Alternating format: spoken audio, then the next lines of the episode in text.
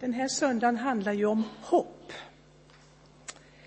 Ett hopp för oss var och en, men också ett hopp för världen.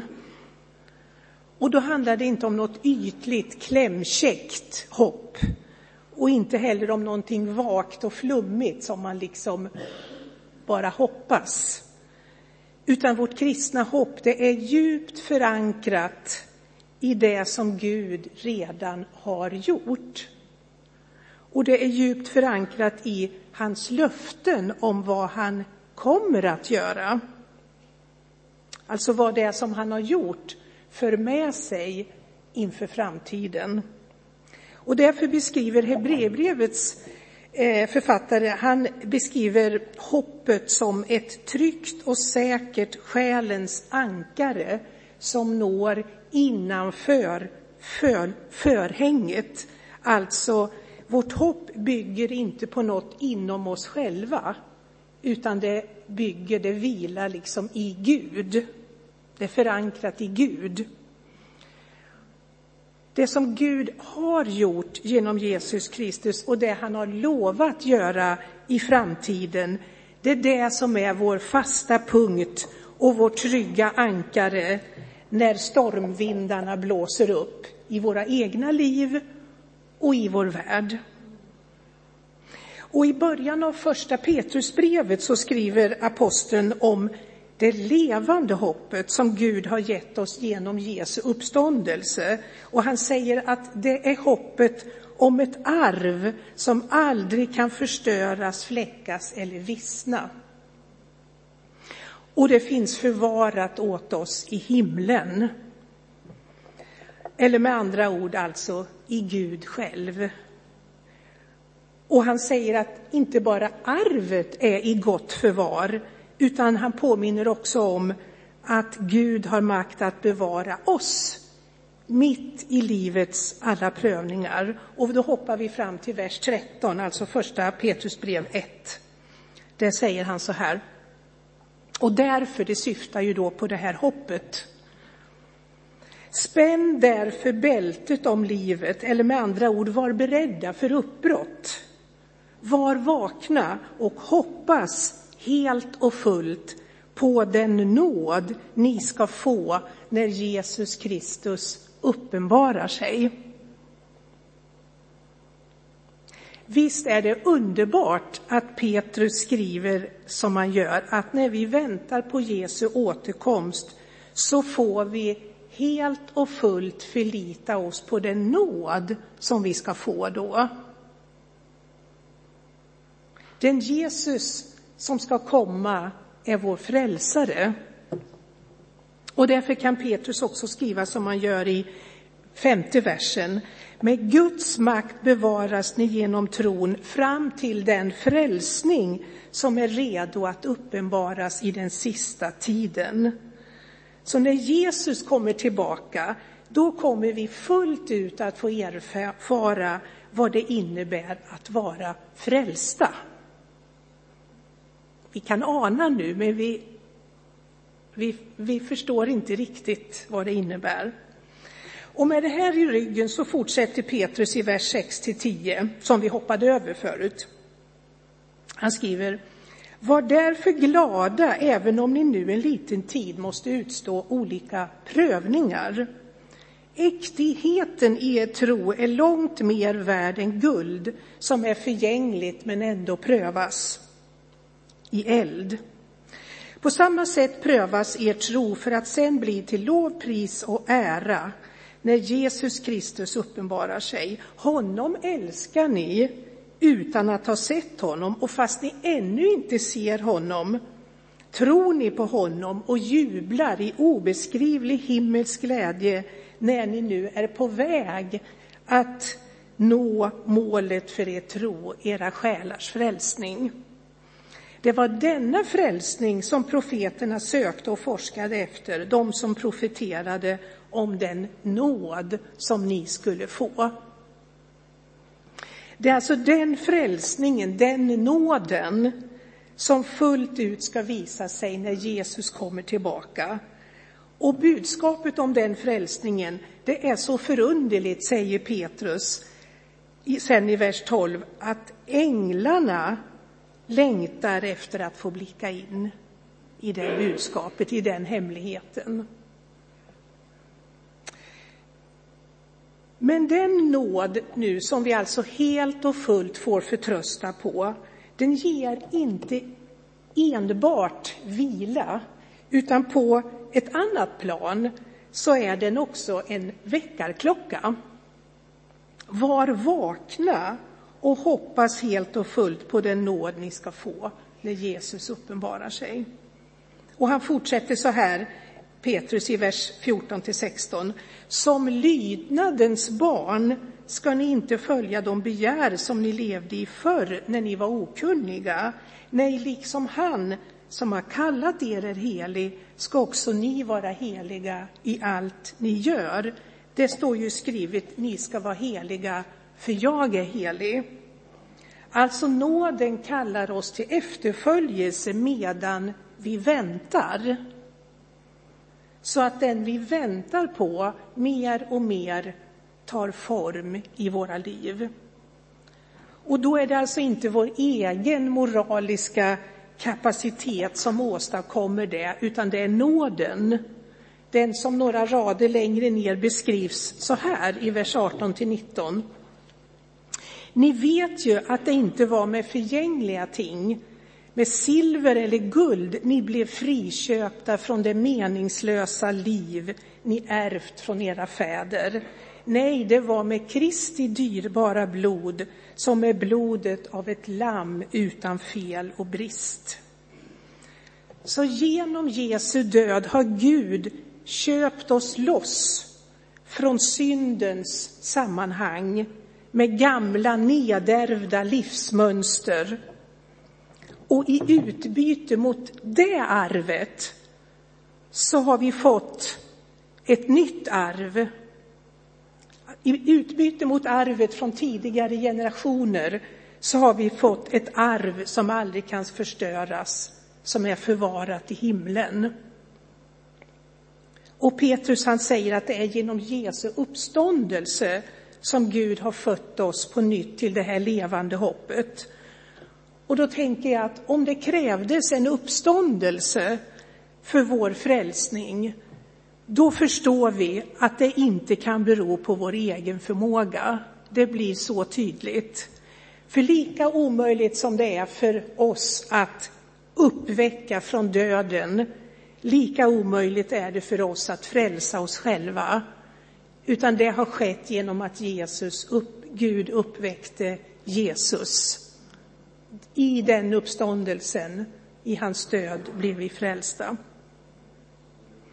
Hoppas helt och fullt på den nåd ni ska få när Jesus Kristus uppenbarar sig.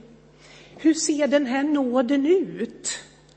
Vad har den för innehåll?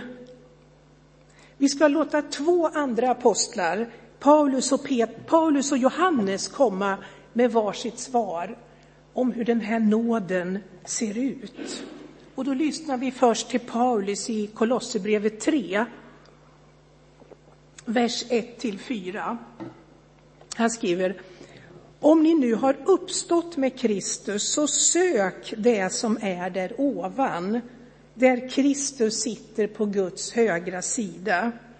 Tänk på det som är där ovan, inte på det som är på jorden. Ni har ju dött och ert liv är dolt med Kristus i Gud. När Kristus träder fram, han som är vårt liv, då ska också ni träda fram i härlighet tillsammans med honom. Precis som Petrus gjorde så förankrar också Paulus det kristna hoppet i något som redan har hänt. Jesus Kristus har dött och uppstått. Och genom tron på honom så är vi med i det här. Det har liksom hänt oss. Vi har dött och uppstått med honom till evigt liv. Och även Paulus är mån om att det här stora som har hänt och det stora som ligger framför, att det får prägla vårt sätt att tänka och leva här och nu. Och dessutom så talar också han i sitt brev om vårt nya arv och att Gud har köpt oss loss från det gamla sammanhanget in i någonting helt nytt. Kolosserbrevet 1 från vers 12. Med glädje ska ni tacka Fadern som har gjort er värdiga att få del i det arv som de heliga har i ljuset. Han har frälst oss från mörkrets välde och fört oss in i sin älskade Sons rike. Eh, I honom är vi friköpta, alltså vi är lösköpta och har fått förlåtelse för våra synder. Så genom tron på Jesu död och uppståndelse, som vi också har, som vi har sett åskådliggjort här i dopet idag, så har vi fått en ny tillhörighet, vi har fått en ny växtplats. Vi har planterats in i Guds älskade Sons rike, där vi blir inneslutna i den kärlek som Fadern har till sin son Jesus Kristus. I det riket får vi vara. Och tänk att det faktiskt står att han har gjort oss värdiga. Det är sant att i oss själva är vi inte värdiga, men han har gjort oss värdiga. Och det är det som räknas. Vad han har gjort är det som räknas. Och det där är svårt för oss att se, att verkligen ta in. I alla fall tycker jag det. Och jag tror att det beror delvis på att det som vi också läste om här i Kolosserbrevet, att vårt nya liv i Kristus, det är än så länge en fördold verklighet. Vi anar den. Men den är fördold både för oss själva och för andra människor. Det är inte så att människor liksom ryggar tillbaka när vi kommer och ser oj, det är någonting här. Visst, man kan se ibland att det är någonting som lyser, men det är ändå en fördold verklighet. Och att det är dolt med Kristus, det betyder att, alltså att vi är, vi är dolda i Kristus. Det betyder att när Fadern ser på oss, när Fadern ser på dig, så ser han dig redan nu i sin son. För du är gömd i honom. Och då ser han Jesus. Det jag själv kan notera och registrera om mig själv är inte det som berättar sanningen om vem jag är i Kristus, utan det är Guds ord som berättar sanningen om vem jag är och vem du är i Jesus Kristus. Och där talas också sant. Det talas sant om den verklighet som nu är fördold och det talas också sant om det som en dag ska hända när Kristus träder fram, han som är vårt liv. Då ska också ni träda fram i härlighet tillsammans med honom. Och det här grekiska ordet för träda fram, det talar om någonting som har varit fördolt, som blir synligt. Så det är inte ja, bara ett liksom uppträdande eller så, utan det är någonting som har varit i det fördolda som träder fram. Det gäller oss och det gäller Kristus. När Jesus levde här på jorden så var hans härlighet fördold för världen och i stor utsträckning också för hans lärjungar. De fick se lite mer på berget.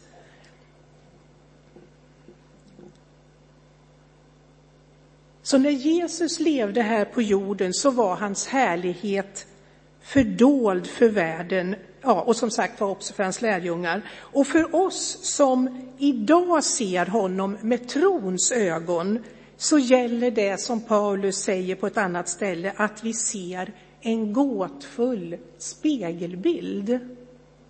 Men, tillägger han, då ska vi se ansikte mot ansikte.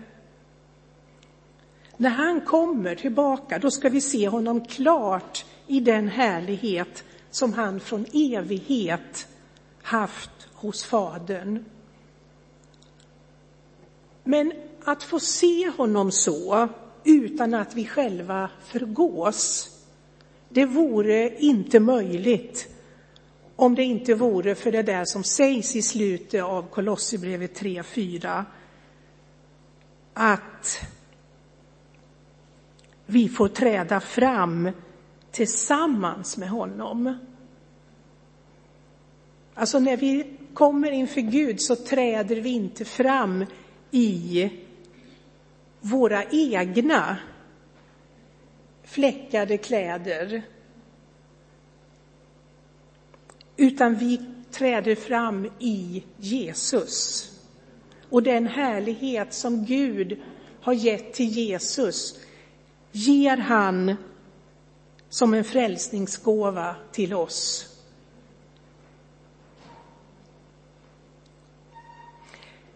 Så det är detta här som Paulus här visar vad nåden innehåller. Den där nåden som vi får förtrösta på ska uppenbaras när Jesus kommer.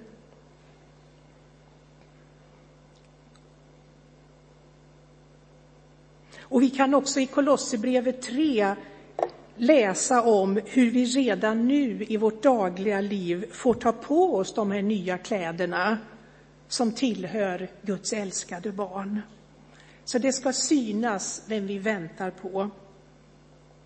Och så går vi då till Johannes också. Och han skriver så här i första Johannes 3, 1-4.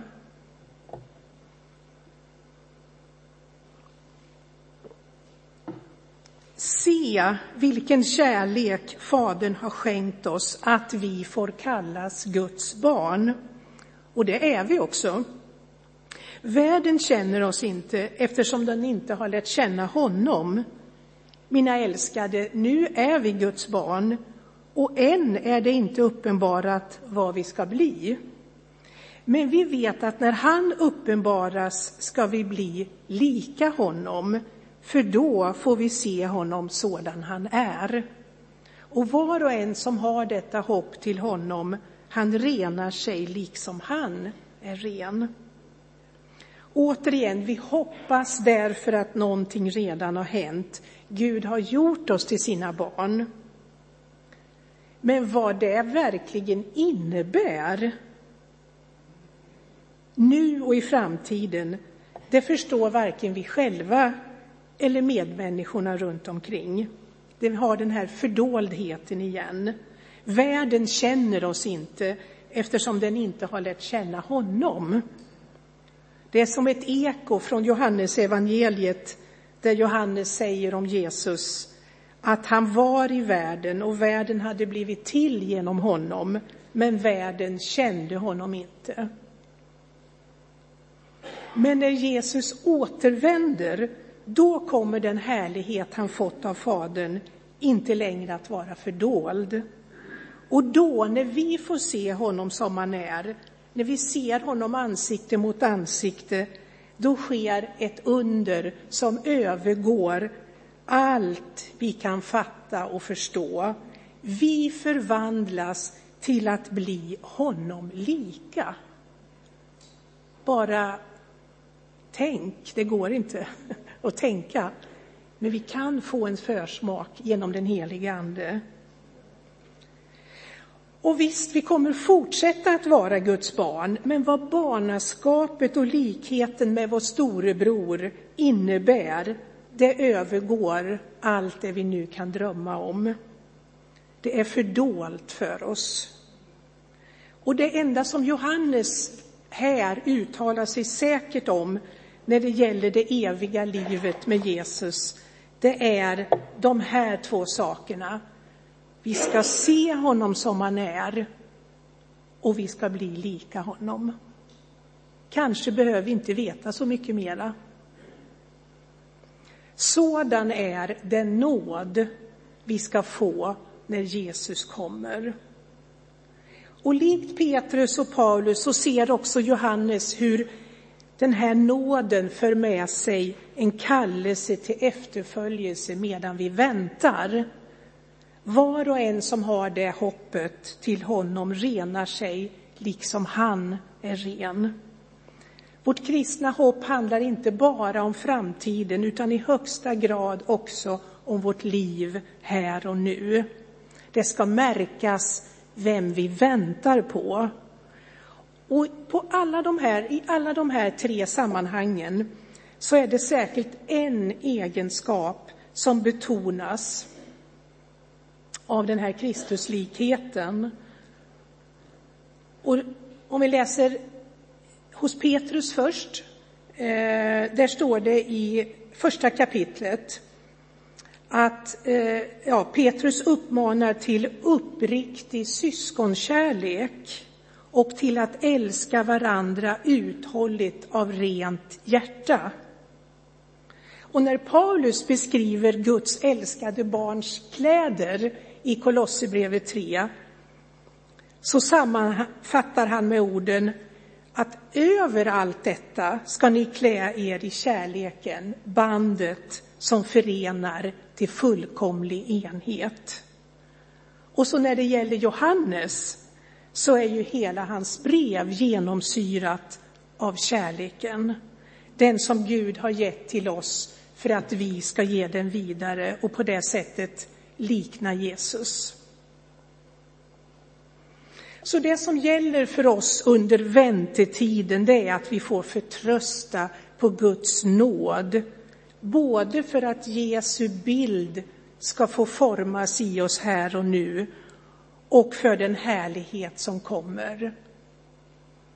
När vi får se honom som han är och fullt ut förvandlas till hans likhet. Och vi måste också få med en omistlig del av den här likheten som vi ska förvandlas till. Och det är när Paulus skriver i Filipperbrevet 3, 20 och 21. Vi har vårt medborgarskap i himlen och därifrån väntar vi Herren Jesus Kristus som frälsare. Han ska förvandla vår bräckliga kropp och göra den lik hans härlighetskropp. För han har makt att lägga allt under sig. Så även om döden innebär att komma hem till Jesus så är det en dimension av vårt kristna hopp som förverkligas först den dag när Jesus återvänder till denna jord. Och det är att också våra kroppar förvandlas och får nytt liv. Det är en omistlig del av vårt kristna hopp. Vi ska förvandlas till likhet med hans förhärligade uppståndelsekropp. Så när Petrus skrev om den frälsning som är redo att uppenbaras i den sista tiden, då talar han om någonting som ännu ligger i framtiden. Han talar om Jesu återkomst, uppståndelsen från de döda, den slutliga domen över det onda som har trasat sönder människans värld. Och inte att förglömma, han talar om den nya förhärligade skapelsen. Eller med hans egna ord från andra Petrus 3 och 13, löftet om nya himlar och en ny jord där rättfärdighet bor. Vi hörde också när Johan läste hur Johannes skriver om detta i Uppenbarelseboken. Och först då, när detta sker, är tiden inne för oss att fullt ut erfara vad frälsningen innebär. Då kommer vi att se och erfara fullt ut vad det innebär att vara frälst. Jag kan inte låta bli, jag hade, visst inte, men jag kan inte låta bli att läsa till sist några verser från Romarbrevet 8. Ni har fått barnaskapets ande och i honom ropar vi Abba, far. Anden själv vittnar med vår ande att vi är Guds barn. Och är vi barn så är vi också arvingar. Guds arvingar och Kristi medarvingar, lika visst som vi lider med honom för att också förhärligas med honom. Jag menar att den här tidens lidanden inte kan jämföras med den härlighet som ska uppenbaras och bli vår. Själva skapelsen väntar och längtar efter att Guds barn ska uppenbaras. Skapelsen har ju blivit lagd under förgängelsen, inte av egen vilja utan genom honom som lade den därunder. Ändå finns det hopp om att även skapelsen ska befrias från sitt slaveri under förgängelsen och nå fram till Guds barns härliga frihet. Vi vet att hela skapelsen gemensamt fortfarande suckar och våndas och inte bara den utan också vi som har fått anden som förstlingsfrukt suckar inom oss och väntar på barnaskapet, vår kropps förlossning. I hoppet är vi frälsta, men ett hopp som man ser uppfyllt är inte längre något hopp. Vem hoppas på det han ser? Men om vi hoppas på det vi inte ser, alltså det som är fördolt, så väntar vi uthålligt. Vi tar en stund i stillhet och bön.